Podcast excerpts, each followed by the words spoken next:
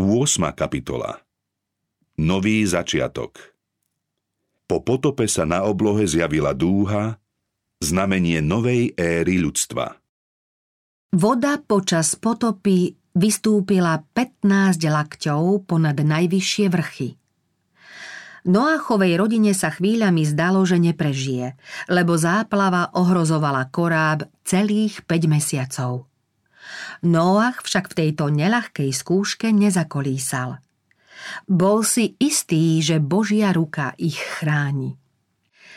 Len čo voda začala opadávať, hospodin doviedol koráb na miesto zaštítené horstvom, ktoré Božia moc ušetrila.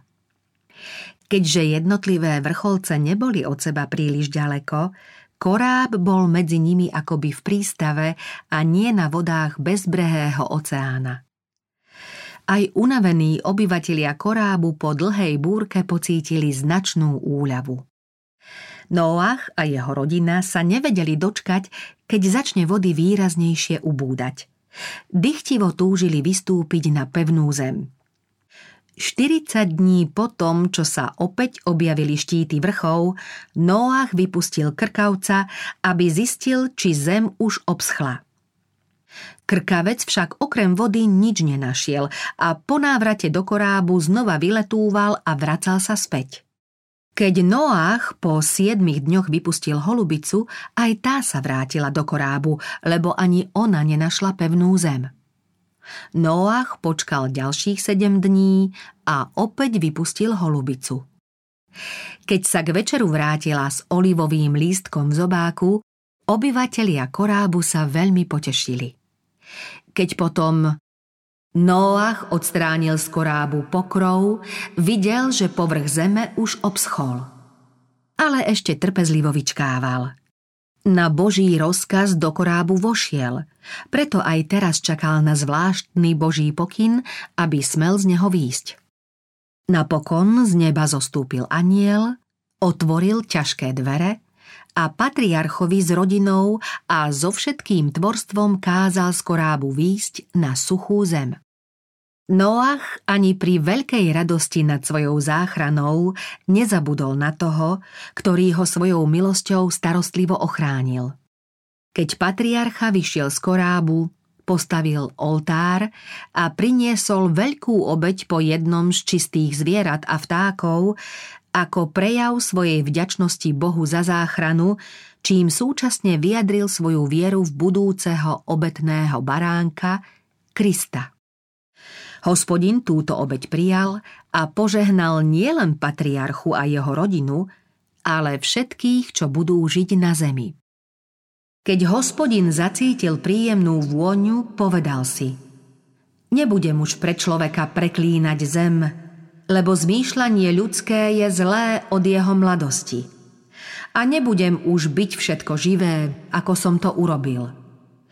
Dokiaľ však bude trvať zem, sejba ani žatva, chlad ani horúčosť, leto ani zima, deň ani noc nikdy neprestanú.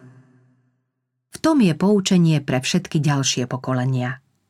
Noach vstúpil na spustnutú zem, a skôr než by si pripravil príbytok, postavil Bohu oltár.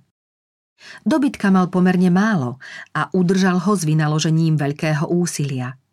Pánovi však ochotne obetoval, lebo vedel, že všetko patrí jemu. Aj našou prvou starosťou by mala byť dobrovoľná obeď Bohu. Každý prejav Božieho milosrdenstva a lásky k nám by sme mali vďačne uznať a vyjadriť to skutkom vďačnosti a darmi na Božie dielo.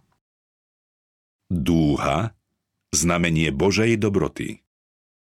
Aby v budúcnosti temné mraky a dažde ľudí nedesili možnosťou novej potopy, hospodin uistil Noachovú rodinu povzbudením. Ustanovím s vami svoju zmluvu, že vody potopy už nezničia všetko telo, a nebude už potopy, aby zničila zem. Svoju dúhu kladiem na oblaky i bude znamením zmluvy medzi mnou a medzi zemou. Keď nakopím oblaky nad zemou a ukáže sa dúha na oblakoch, rozpomeniem sa na svoju zmluvu medzi mnou a medzi vami i medzi všetkými živými tvormi zo všetkého tela. Veľká Božia blahosklonnosť a Boží súcit s blúdiacimi tvormi sa teda prejavili tým, že Boh na mračnách utvoril nádhernú dúhu ako znamenie svojej zmluvy s ľuďmi. Dúha mu teda vždy pripomenie jeho zmluvu. To neznamená, že by na zmluvu mohol zabudnúť. Povedal to tak kvôli nám, aby sme mu lepšie rozumeli. Boh dal tým vlastne rodičom príležitosť, aby pri otázke detí, čo dúha na oblohe znamená, mohli im vyrozprávať dejiny sveta a pritom povedať, že dúhu dal ľuďom najvyšší na znak istoty, že potopa už zem nikdy nezničí. Dúha mala byť z pokolenia na pokolenie svedectvom o Božej láske k ľuďom a mala posilňovať ich vieru v Boha. Dúhová žiara v nebi obklopuje Boží trón a klenie sa nad Kristovou hlavou. Prorok hovorí Vyzeralo to ako dúha, ktorá býva na oblaku za daždivého dňa. Tak vyzerala podoba slávy hospodinovej. Ján v zjavení napísal Na nebi stál trón a na tróne bol sediaci. Dúha bola vôkol trónu na pohľad podobná smaragdu.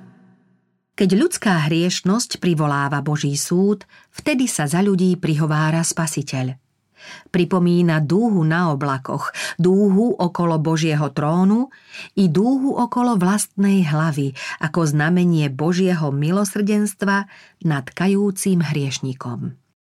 S ubezpečením, ktoré dostal Noach, že potopa svet už nezničí, hospodin spojil jedno z najvzácnejších zasľúbení svojej milosti – ako som prisahal, že vody Noáchove nezaplavia už zem, tak teraz prisahám, že sa nebudem hnevať na teba, ani ťa nebudem karhať.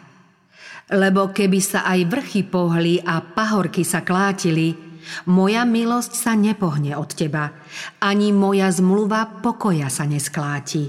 Hovorí hospodin, ktorý sa zmilúva nad tebou. Keď Noach videl mohutnú dravú zver, ktorá s ním vychádzala z korábu, preľakol sa. Veď osem členov jeho rodiny by sa ľahko mohlo stať korisťou týchto tvorov. Hospodin však poslal svojim verným aniela s ubezpečením.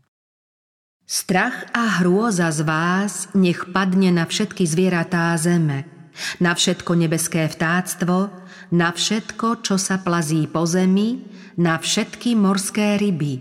Sú vám dané do rúk. Nech vám slúži za potravu všetko, čo sa hýbe, čo je živé. Ako kedysi zelené byliny, teraz vám dávam všetko. Boh predtým nedovolil ľuďom jesť mesitú stravu. Mali sa živiť len plodinami zeme. Keď však potopa zničila všetky rastliny, Boh dovolil ľuďom jesť meso čistých zvierat, ktoré zachránil v korábe. Potopa zmenila celý zemský povrch. Pre ľudskú skazenosť stihla svet tretia strašná kliatba. Keď voda začala ustupovať, kopce a vrchy boli zanesené množstvom usadeného blata. Naokolo boli ľudské i zvieracie mŕtvoly – Hospodin nechcel, aby sa telá rozkladali a zamorili ovzdušie, preto urobil zem veľkým pohrebiskom. Silný vietor, ktorý mal vysušiť vody, strhol aj niektoré končiare vrchov a na telá zahynutých ľudí i zvierat navršil drevo, kamenie a zem – Podobne skryl pred ľudským zrakom aj zlato, striebro, vzácne drevo i drahokamy, ktoré patrili k bohatstvu predpotopného sveta a ktoré ľudia priam zbožňovali. Prudkým pôsobením vôd sa toto bohatstvo dostalo pod navršené nánosy skál a zeme.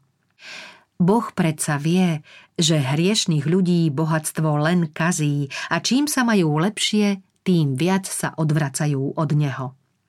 Božie dary uctievajú, no darcu hanobia a znevažujú. Zem bola obrazom zmetku a neopísateľnej skazy. Kedysi také krásne a súmerné vrchy boli teraz znetvorené. Zemský povrch pokrýval nános skál, piesku a bahna. Na mnohých miestach zmizli pohoria i vrchy a na ich mieste vznikli údolia. Rozsah zmien bol niekde zjavnejší než inde. Akoby na miesta najbohatších nálezíc k zlata, striebra a drahých kameňov dopadla kliatba najťažšie. Hlboko pod nános hornín sa dostali aj rozsiahle lesy – dnes ich nachádzame v podobe loží z uhlia a zásob zemného oleja. Tieto zápalné zdroje bývajú neraz príčinou podzemných požiarov. Pritom sa topia horniny a spôsobujú erupčnú činnosť. Pod vplyvom vody, ohňa a rudných ložísk vznikajú veľké podzemné výbuchy, pripomínajúce vzdialené hromobitie. Vzduch sa prehrieva a nasycuje jedovatými plynmi. Dochádza k vulkanickej činnosti, ktorá však často neposkytuje dostatočný prietok žeravým živlom. Zem sa potom zdúva a pôda ohýba ako morské vlny. Objavujú sa veľké trhliny, ktoré niekedy pohltia aj celé mestá a dediny i rozpálené vrchy. Pred Kristovým druhým príchodom a skonaním sveta bude týchto podivuhodných úkazov stále viac a v ešte hroznejšej podobe. Budú to signály jeho náhlej záhuby. Zemské hlbiny sú Božou zbrojnicou. Všemohúci odtiaľ povolal živly na zničenie starého sveta. Vody zemských zásob spolu s vodami nebeských zdrojov završili dielo záhuby. Od potopy sveta je voda a oheň Božím prostriedkom na zničenie bezbožných miest.